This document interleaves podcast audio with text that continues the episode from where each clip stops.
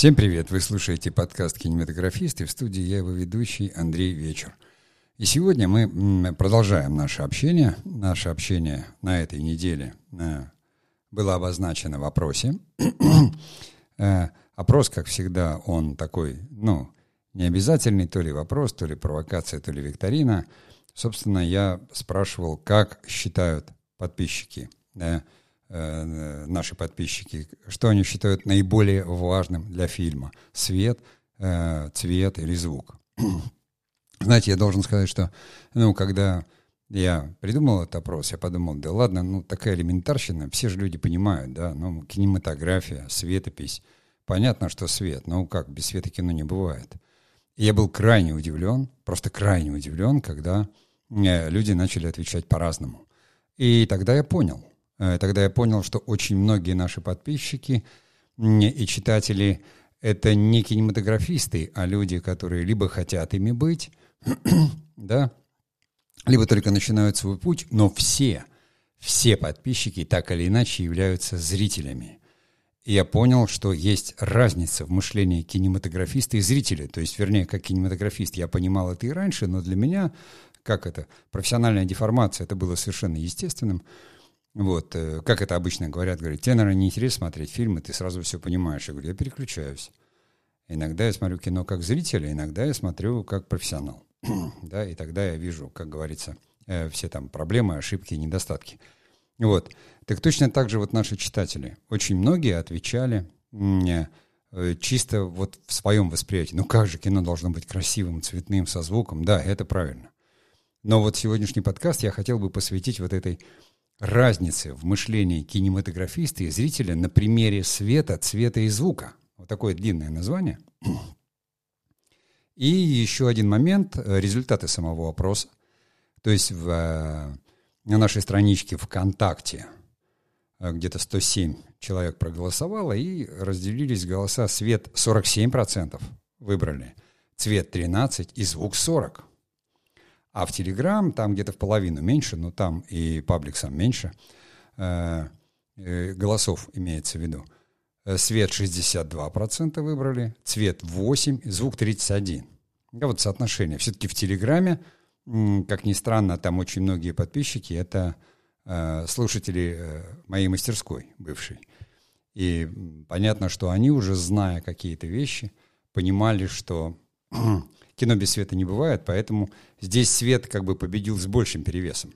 Ну давайте, я вот закончил эту вводную часть и сделаю маленькую паузу и мы продолжим.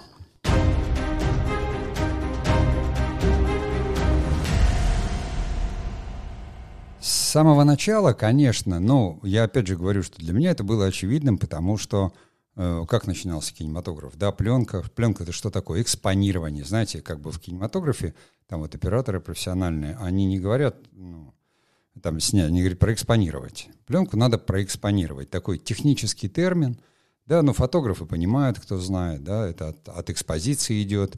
То есть засветить, по сути, ее засветить определенным образом. Надо пропустить на пленку столько света в определенный момент времени, чтобы вот этот отраженный свет отразился на пленке еще. Кино — это пленка. То есть сейчас все в цифре, это понятно. Но даже э, те цифровые матрицы, которые делают сейчас, снимают, все там э, решения, они взяты изначально, все равно оттуда идет. И вообще, как говорится, Кино мы все воспринимаем как движущееся изображение, но в основе лежит свет. И вот здесь я хочу просто, а, кто-то, может быть, не видел, но почти сразу же я после э, там опроса на следующий день опубликовал цитату. Есть очень известная цитата Алексея Максимовича э, Пешкова, то есть писателя Максима Горького, как он попал в первый раз в синематограф, тогда еще братьев Люмьер – вот он как описывает свое ощущение. «Вчера я был в царстве теней. Как странно там быть, если бы вы знали. Там звуков нет и нет красок. Там все — земля, деревья, люди, вода, воздух — окрашены в серый однотонный цвет. На сером небе серые лучи, на серых лицах серые глаза, и листья деревьев серы, как пепел. Это не жизнь, а тень жизни, и это не движение — а беззвучная тень движения. Объяснюсь, дабы меня не заподозрили в символизме или безумии. Я был у ОМОНа и видел синематограф Люмьера, движущиеся фотографии. Впечатление, производимое ими, настолько необычно, так оригинально и сложно, что едва ли мне удастся передать его со всеми нюансами. Да? Это великий пролетарский писатель, то есть у него не хватает слов, чтобы описать. Обратите внимание, да, на что обращает внимание человек? На безмолвие и на серость. То есть мы видим действительно зрителя, который технически ничего не понимает. Он говорит, это не движение, а тень движения. Почему он говорит о тени движения? Да, если бы был звук, то есть там прибытие поезда у братьев Люмьер, да, если бы был звук этого паровоза, гудка и всего, у него не было бы ощущения, что это тень движения. Общеизвестный факт, что во время показа вот этого прибытия поезда да, на вокзал, я не, помню это французское название, э, там, собственно, были люди, которые убежали из зала, там, по-моему, даже обрачные случаи были, но потому что люди не готовы были, сознание человека не готово было увидеть, зайдя в помещение, вдруг э, в световом луче э, едущий безмолвный на тебя паровоз, поэтому на мозг неподготовленный человеческий мозг – Наш, мы уже 120 лет кино смотрим с детства, наш мозг это знает, он подготовлен. Понимаете, эффект кино был таков, что когда Гриффит впервые применил крупный план, то есть показал говорящую голову у зрителей, полуобморочное состояние было, потому что с экрана говорила голова. Мозг не готов был еще простроить э, это и воспринять, что где-то есть тело. Как фотография в паспорте, вы же там все без ног и без туловища. Только мы сейчас об этом не думаем, мы это не воспринимаем. А это очень важный момент. Он очень важный для профессионального мышления. Да, мозг привык и все воспринимает. Вот. Безмолвная тень движения. Добавьте звук, это уже не будет тенью. И все серое. Почему? Потому что глаз человека не мог увидеть такого количества, знаете, 250 оттенков серого, 255, да, по серой карте – он не мог увидеть столько оттенков, потому что глаза видели жизнь, как она есть, в цвете, в свете. Они сформировались у человека. Все эти колбочки, которые воспринимают цвет, свет и передают картину на мозг, то есть человек видит в цвете и слышит в звуке. То есть мозг настолько это воспринимал, то есть уже к живописи привыкли. То есть можно было смотреть на живопись, она же статичная да, и краски узнаваемые. И там объем, может быть, там стилистика, еще какие-то вещи, которые, ой, вот эти вот картины как-то рисуют не похожи на жизнь, да, а вот эти вот уже похожи. То есть сюжета нет или есть сюжет, узнаю я его или не узнаю. И вот здесь такое восприятие человека, скажем, ну, он не подготовлен в техническом смысле, но он литератор, он писатель, он путешествовал. То есть это 1896 год, то есть он смотрел это все. И его восприятие обычного зрителя, все серое, все безмолвное, это не жизнь, а тень жизни. Но при этом в этом есть что-то необычное, оригинальное и сложное. Вот так начинался кинематограф. Таким мы его знали. Но в основе все равно человек смог увидеть. Почему? Потому что световой луч передал изображение. Э, аппарат братьев Люмьер был устроен таким образом, что Э, сначала, когда они снимали, крутили ручку, да, они экспонировали пленку через свет, который поступал. Как вы понимаете, они снимали без световых приборов, то есть это был просто дневной там, или солнечный свет. А потом пленка проявлялась, вставлялась в этот же аппарат другим способом, и он же ну, как, работал как проектор. То есть второй элемент. Если пленку было не просветить, даже если кто-то помнит вот эти э, балаганные всякие устройства, да, Э, где крутили фигурки, там все равно э, была свеча или лампочка. То есть без света мы не видим. Глаз человеческий не видит. Ночью все кошки серые, да, говорят. Потому что если ты не видишь ничего, нет, нет объема, то есть свет его не выхватывает объем, то понятно, что ты не видишь и цвета. Без света нет цвета, потому что именно цвет и насыщенность цвета, цветовая тональность зависит от количества освещения. Звук есть, да, безусловно, и он работает. Но опять же в кинематографе, я скажу об этом позже, но звук появился совершенно по другим причинам. Все говорят, а вот топеры, музыка. Нет, это было не так. Но давайте вот я говорю, что раз уж мы начали, опять же, э, продолжим сейчас говорить в этой части про свет. Что такое свет для кинематографиста? Если э, кинематограф считается светописью, графия, да, кинематография, движением рисую и светом, то есть экспонирую пленку. И как же кинематографистам первым, у которых был единственное средство выразительности, да, они могли только, если света не было, снять было невозможно. Пленка была не настолько чувствительная. Почему оказались в Голливуде кинематографисты или в Ялте?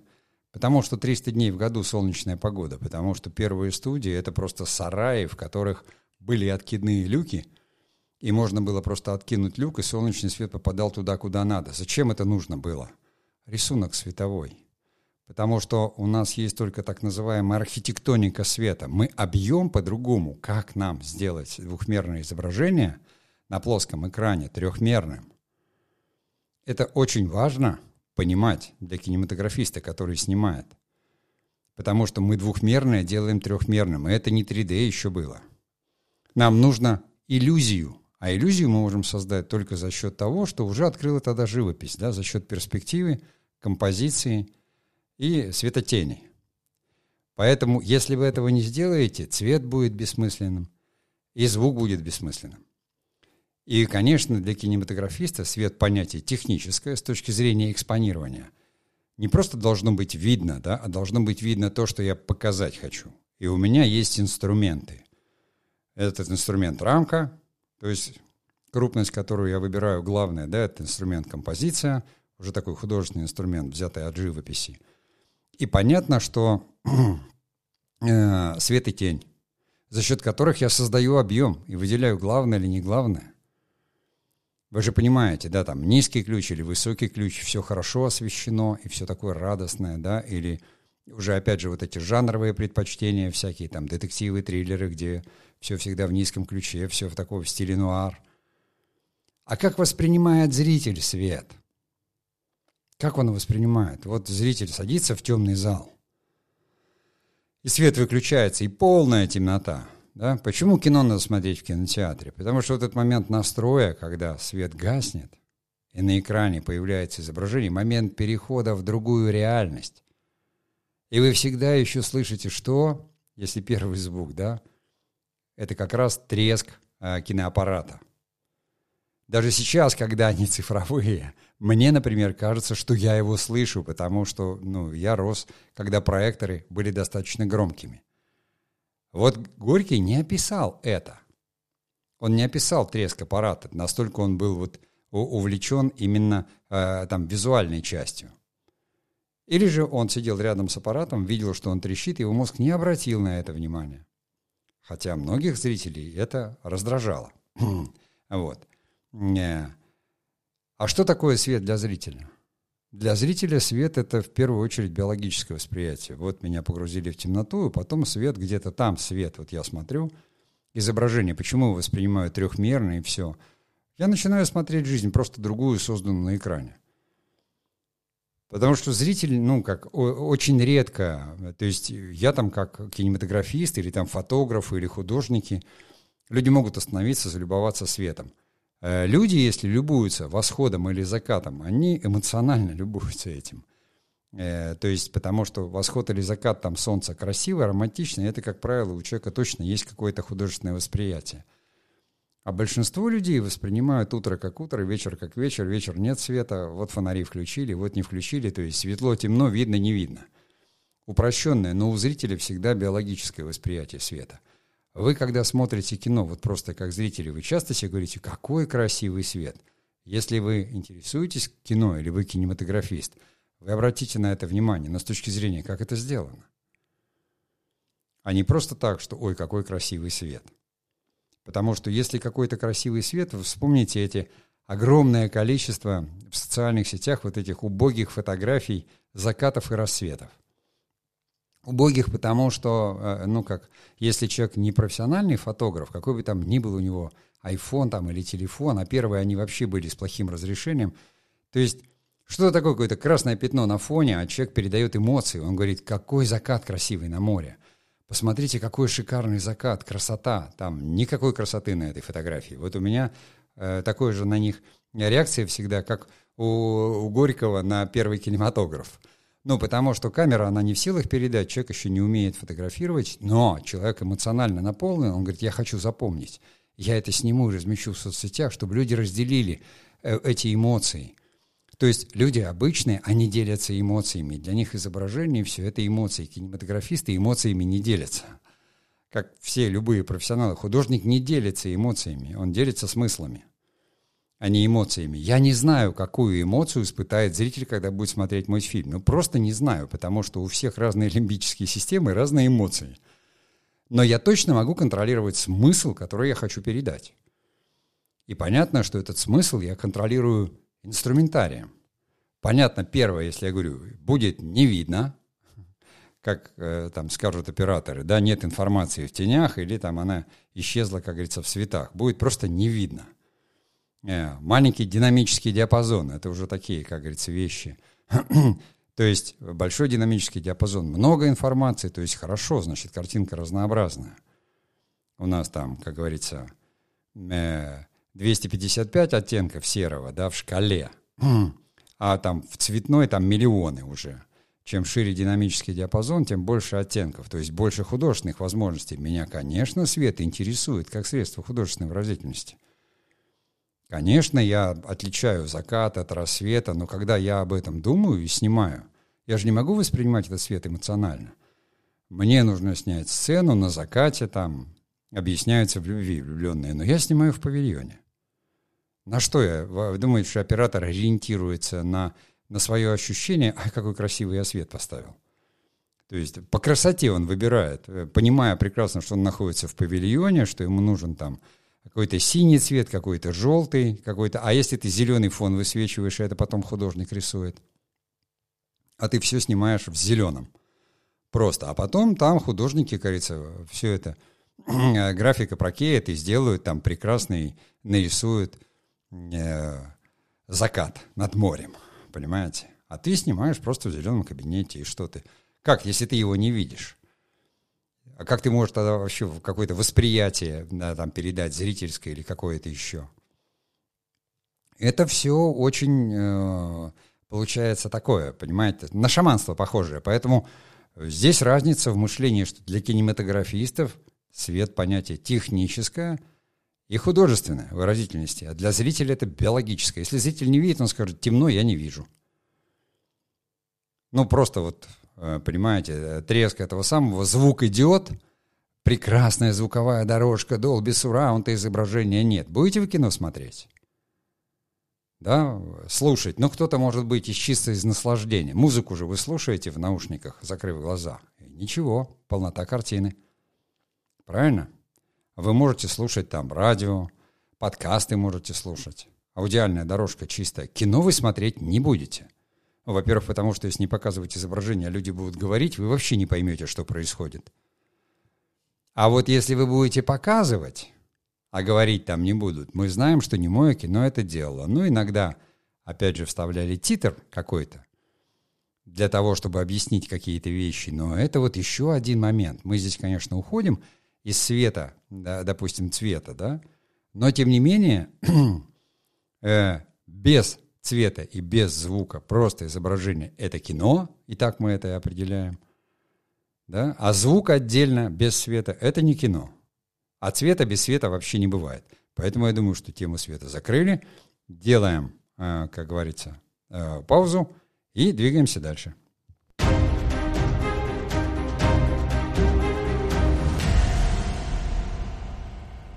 Цвет.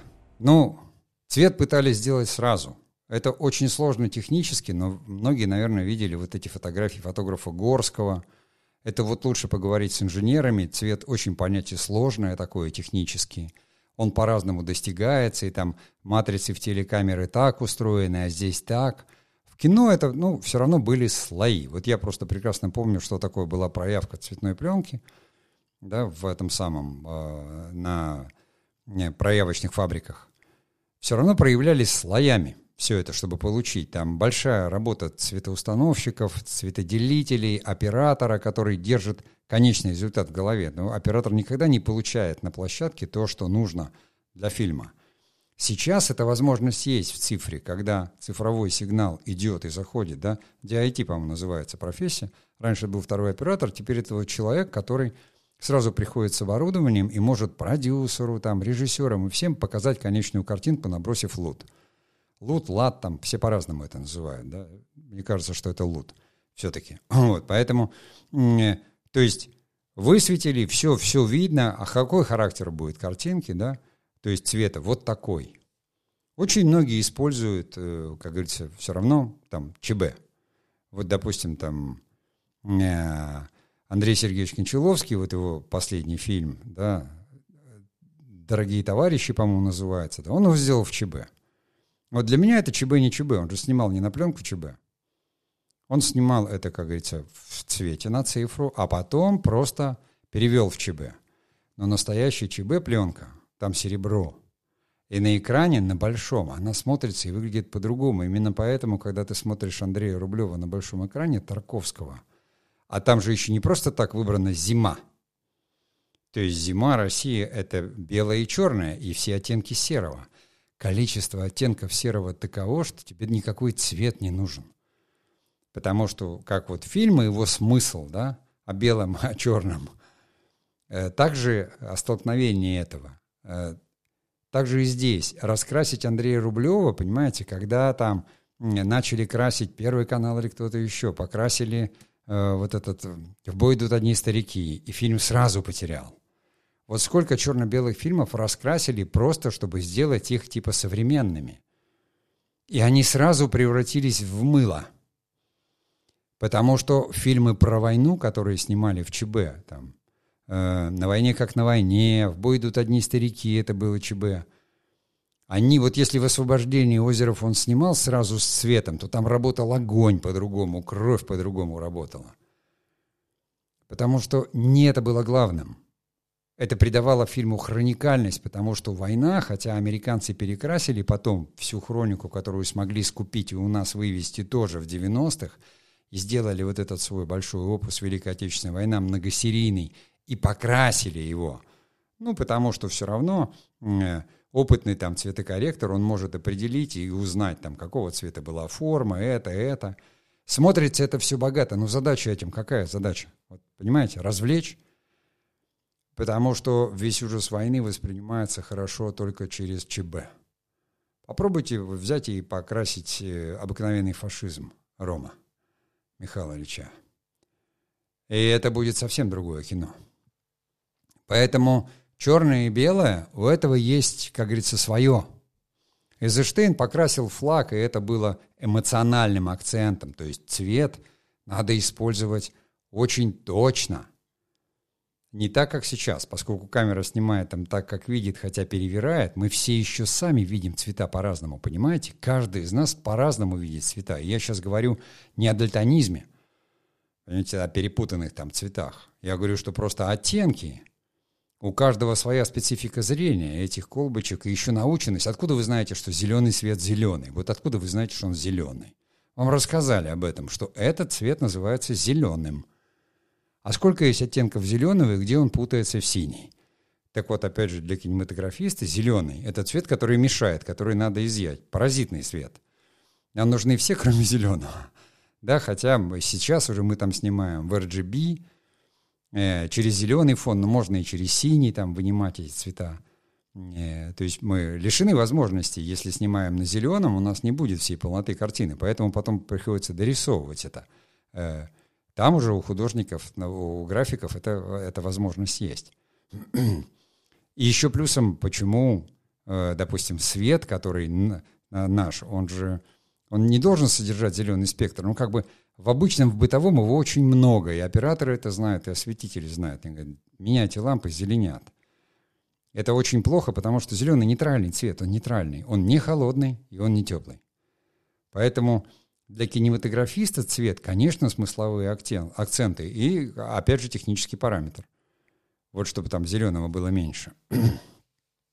И э, смысловые акценты в том смысле, что мы точно понимаем контраст. Вообще в кинематографе все управляется контрастом. То есть светло, темно, теплое, холодное, если о цветах, да, и громко, тихо, если о звуке. И вот в этих контрастах каждый из нас, снимая кино, ищет вот это отражение своих смысловых акцентов.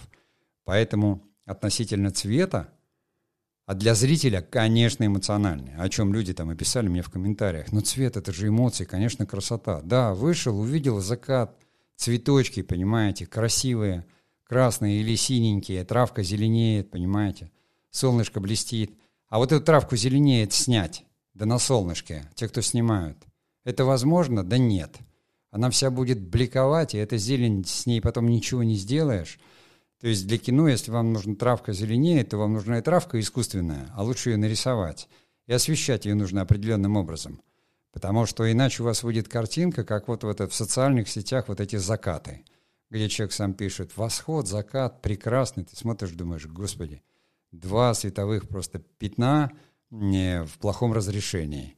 Одно темное, а другое, как говорится, пересвеченное – но это, опять же, обычные люди. Они просто, он же свои эмоции чувствует, и все. Щелкнул, отправил, говорит, смотри какой. Другой говорит, да, красота. Почему? Потому что видел такой закат когда-то и помнит его. Там. И память сразу говорит, это вот такая. Помнишь? Помню. То есть для зрителя цвет — это, конечно, эмоции. Для кинематографиста нет. Именно потому, что если я буду ориентироваться на свой вкус цветовой, если я буду говорить, о, я эти вот эмоции Понимаете, самое большое заблуждение, что люди, которые смотрят кино, они думают, что, ну, если я вот это так чувствую, я же, наверное, так и, передать это могу, и снять. Э, кинематографист не должен мыслить как зритель, когда работает. Потому что если я буду говорить, я вот это так чувствую, я это так вижу, вот таким цветом, а другой это другим цветом видит, понимаете? Другим. Поэтому мы всегда используем очень четкие понятия. Если э, уже, как говорится, э, световая, то есть холодная шкала идет, там, цветовая температура пошла вверх от 4000, там и в гору до 9, понимаете, там холодные света так называемые. А здесь внизу там теплые до свечи, до спички, до двух с половиной, и это все уже там в желтые, в оранжевые цвета. То есть есть пламя, на которое человек смотрит, вот сколько он живет на свете, когда глаза появились, только на него и смотрит, да. И есть там голубое-голубое небо, самая высокая цветовая температура. Вот и все. Вечером вы сидите, если в темноте у вас горит свеча, это теплое ощущается.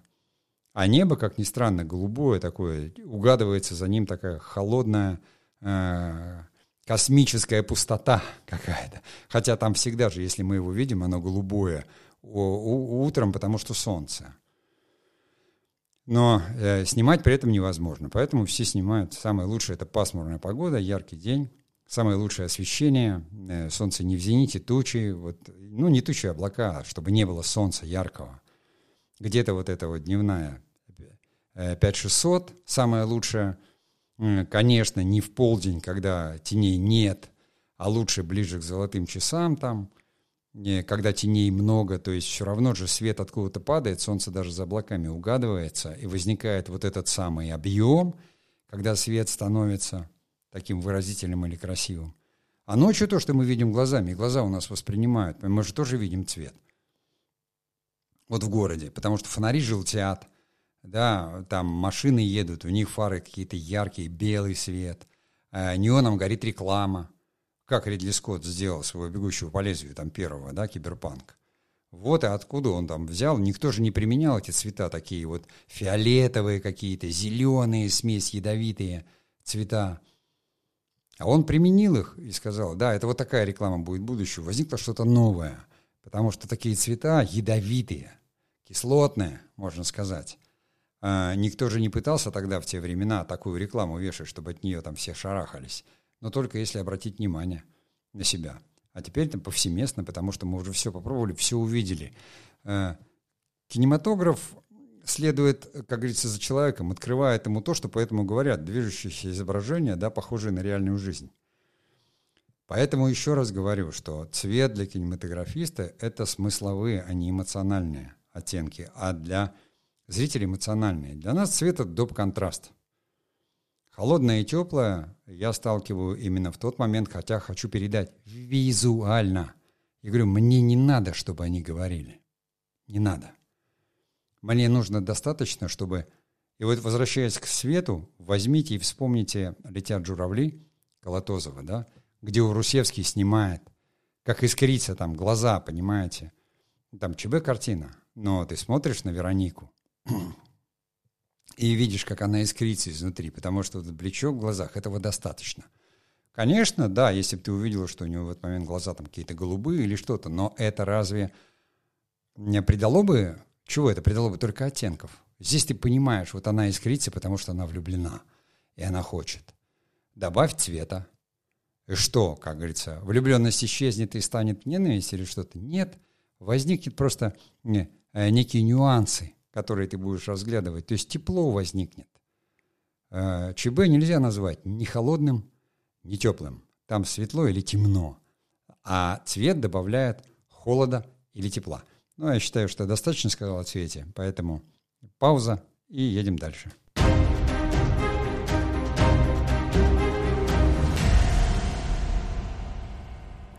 В первой части поговорили про свет для кинематографиста да, и для зрителя, про цвет для кинематографиста и для зрителя. Сейчас поговорим про звук для кинематографиста и для зрителя.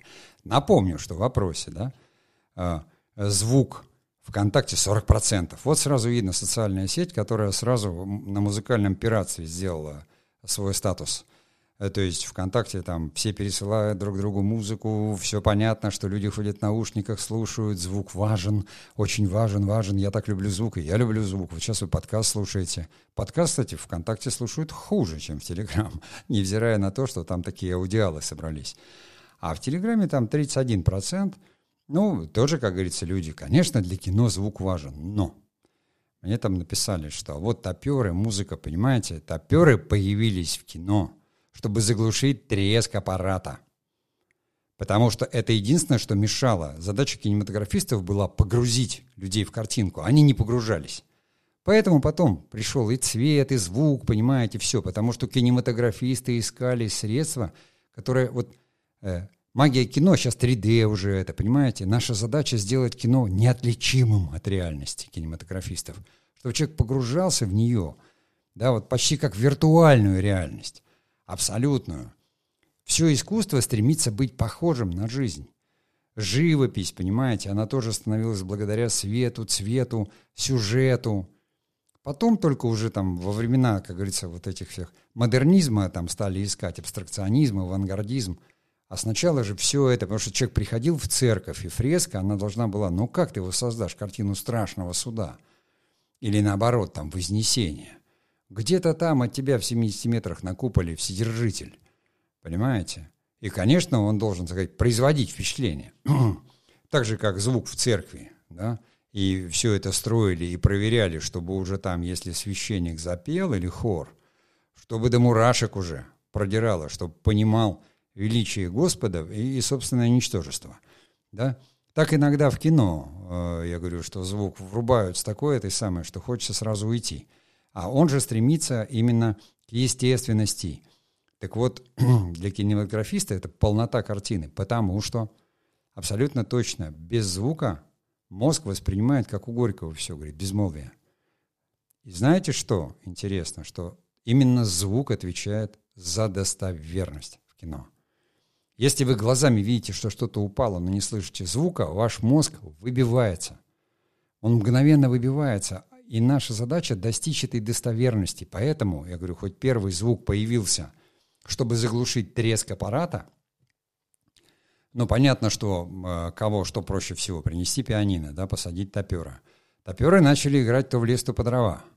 Что хотели, то играли. Поэтому почти сразу кинематографисты сказали «э, нет». И стали рекомендовать, заметьте, контролировать звук стали кинематографисты, они стали рекомендовать топерам вот эти э, листы, так сказать, сопровождения, какую музыку играть, на какой сцене. Это прописывали сразу кинематографисты. Тогда еще они не делились на режиссеров и операторов. Вот. Потом уже, когда из театра пришли режиссеры, это там деление возникло. А там синематограферы они были, и все. И сразу потому, что иначе, что, топер он пришел там из кавачка, понимаете, 13 стульев, он начнет лобать все, что хочет. Вот что он там чувствует эмоционально, то и залобает. И он скажет, тебя же позвали, чтобы ты тут это заглушил треск аппарата, а что ты тут нам наиграл? Но мгновенно поняли, что есть. И так возникло сопровождение, звуковое сопровождение, которое было там выдрано совершенно. И сколько лет прошло до первого звука, да? 1896 год синематограф, и там в 29 году, по-моему, первый звуковой фильм. Хотя экспериментировали с ним всегда. Пытались что-то врезать, но для этого нужно было, во-первых, уменьшить кадр, потому что где звук будешь записывать? Световая дорожка. Световая дорожка откуда взять, если у вас кадр э, по размеру там фотографический? Подвинули кадрик, уменьшился чуть-чуть уже восприятие, потому что рядом шла световая дорожка. Светом же писали звук. Я имею в виду на, на копию фильма, чтобы его передавать. Я не буду в технические подробности, кто захочет э, сам в них погрузиться, как говорится, достаточно. Для кинематографиста, как говорится, звук, я не назвал бы это техническим, как говорится, параметром. Это для звукорежиссера, там, э, важно первично для звукооператора, да, при записи звука, потому что понятно, что там существует понятие частотности, и все кругом звучит для нас. Восприятие человеческого уха идет через кость. Вы слышали свой голос записанный, да, и у многих, наверное, был шок. Что такое? Гнусаво говорю, пока не привыкнете, потому что мы себя внутри слышим через кость. Вот. И это, как говорится, влияет очень сильно. Но это именно для кинематографиста полнота картины. Абсолютно точно эм, достоверность. Каждый шум и каждый звук должен быть произведен, воспроизведен. И понятно, что там при тонировке картины его воспроизводят целиком, потому что каждый звук должен быть произведен, потому что когда ты пишешь, очень много посторонних шумов, в особенности если в городе. Там, если вы стоите рядом с фонтаном, пока вы не выключите фонтан, вы не сможете писать речь. Попробуйте, вот в метро кто-то говорил друг с другом, да, орать начинаешь. Почему? Потому что, ну, все серые средние частоты – они, они заняты, а мы говорим на средних частотах. Поэтому невозможно, как бы ты громко не орал, тебя будет не слышно. Потому что частотность, ну, звукорежиссеры, кто работает со звуком, они это знают лучше меня, как говорится, расскажут. Э, я этим, как говорится, на своем уровне у меня понимание есть, да, и какие-то там курсы заканчивал или что-то, но это только понимание, потому что мне важно. Опять же, я же работаю тихо-громко. Понятно? Тихо-громко. Э, а почему никого там не смущает, в кино не смущает? Стоят актеры на дальнем плане, кадре. А говорят так, что мы слышим. А говорят шепотом. И это никого не смущает. Говорит, господи, до них же 100 метров тут по кадру, по оптике. А мы их слышим. Никого не смущает. Все говорят, достоверно. В жизни вы бы это слышали? Да никогда бы в жизни. Потому что мы уже внутри фильма, мы уже допущены. Потому что у нас мозг уже привык. Если вы сделаете тише раздражение, он скажет, я ничего не слышу, зачем мне тогда это показывают? И вот так они и пробуют, понимаете? А этот излюбленный прием переходов со сцены на сцену, монтажный, когда звук уже пошел, вы видите глазами кадр, еще заканчивается кадр, как говорится, в одном месте, но уже пошел звук из другой сцены. И вы нормально это воспринимаете, потому что уже научили этому наш мозг. Потому что в тысячах фильмах так сделано, потому что это динамики придает определенной. Потому что мозг понимает, что это повествование. Именно поэтому вы видите, как идут люди где-то там с верхней точки, с коптера вы снимаете, видите там или с пятого этажа, как они идут и разговаривают, и вы слышите. Сидите и слышите, о чем они говорят. Но в жизни вы бы это услышали? Никогда. Понимаете, но почему-то это, это не смущает. Мы хотим слышать. А в то же время, если выключить э, изображение и свет, что будет? Вы вдруг слышите, у вас будет ощущение, ну, люди рядом говорят. Потом вы включаете и видите, что они от вас в 500 метрах. Но почему-то в кино, понимаете, это не производит такого впечатления. Вы просто знаете, что вы слышите, вы видели, вы уже разглядели героя, вы видели его крупные планы. Все, вот эта условность, но в нее нужно зрителя ввести в эту условность. И зритель, заметьте, воспринимает это как достоверное. Я слышу, о чем говорят люди там вот через 200 метров. На общем плане там где-то стоят. А. Точно так же, как если нет шума какого-то, как телевизионщики говорят, интершума, да, он, у нас это просто ну, как бы шумовое оформление, то мозг, он сразу говорит, а где мы, в космосе, что ли? А в космосе вообще бы и звука не было. Звук же это отражение. Он не отражается ни от чего космосе, как он отразится. Но тем не менее смотрим фильм «Гравитация», разговаривают люди.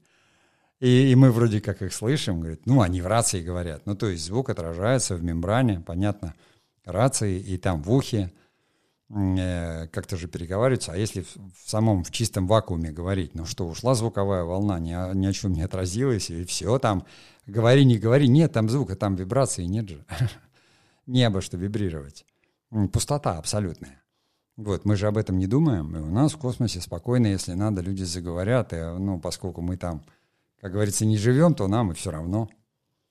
То есть у кинематографа уже своя достоверность происходящего. Мы хотим знать и слышать. Если режиссер использует прием, когда там наклонился герой другому что-то сказал на ухо, заинтриговал. И мы потом узнаем, что он там сказал, часто там умирающий в кадре что-то говорит, и потом весь фильм – герой знает, а мы не знаем, хотим узнать. Это как бы жанровые уже вещи. Поэтому, естественно, звуковая дорожка — это диалоги, это шумовое оформление, и, естественно, это звуковое сопровождение. Но, понимаете, вот это сейчас мышление зрителя клиповое, когда даже в Ютьюбе люди лекции читают, подкладывают туда музыку тихо. Меня это всегда жутко бесит. Я думаю, сосед что ли что-то включил. Но зачем? Я же слушаю лекцию, смыслы. Понимаете, очень многие думают, что музыкой можно спасти темпоритм. Нет. То есть это вот все из клипов. Положили песню, и под нее нужно набрать нарезку. Даже если там будет какой-то смысл, под этот ритм подбирают. В кино нет. В кино музыка — это акценты. Ее расставляют — создают эту фонограмму, расставляя акценты. И не как вот в плохих сериалах, я говорю, где ставят музыку, она звучит бесконечно. Ничего, кроме раздражения, не вызывая. Потому что суетный слух, понимаете, он привык что-то слышать все время. И если вдруг все замолкнет, то человек сразу повернется, почему все смолкло. Очень хороший у меня был личный опыт, вот я на нем и закончу, относительно звука – я когда-то в молодости ходил в море. Э, на рыболовецком сейнере, то есть матросом. Ловили мы рыбу в Арктике. Э, маленький такой сейнер, там экипаж 24 человека. Э, значит, и там, естественно, вахтовый способ, то есть ты когда не на вахте, то есть там не ловишь рыбу, не шкиришь ее, а ты отдыхаешь, спишь в каюте, это в разное время.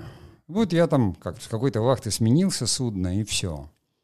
И вот я уснул, ну, как обычно. Проснулся не могу понять, голова болит. Я не могу понять. Я не могу понять, что не так. Понимаю, что день. И вдруг до меня доходит, что тишина. Не работает главный дизель. На судне абсолютная гробовая, ну, в Арктике, ну а какая там может быть внутри судна? Я выхожу, все сидят. Я говорю, а что с дизелем? Ну и понятно, все говорят, ну, там была проблема, в общем, как говорится. Дизель сломался, я проснулся от тишины. Мозг меня разбудил от тишины, хотя ты уставший, и тебе еще спать несколько часов. Именно от того, что настолько ты привыкаешь внутри судна, что ты слышишь звуки двигателя. Вспомогательный движок там, вот этот э, электрический, который там давал свет внутри, он почти беззвучный. Ну и что, аккумуляторы, да, а вот главный, когда он работает, ну, я уже не говорю про машину, где оглохнуть можно, если вниз спускаешься в машинное отделение. Ты, понятно, ты его даже на палубе слышишь, там же все это, как говорится, и труба, все это, ну, а внутри постоянно. Ты к нему привыкаешь. Как вот мы в городе живем, мы привыкаем. Мы идем по улице, не обращаем внимания на, на шум. Да?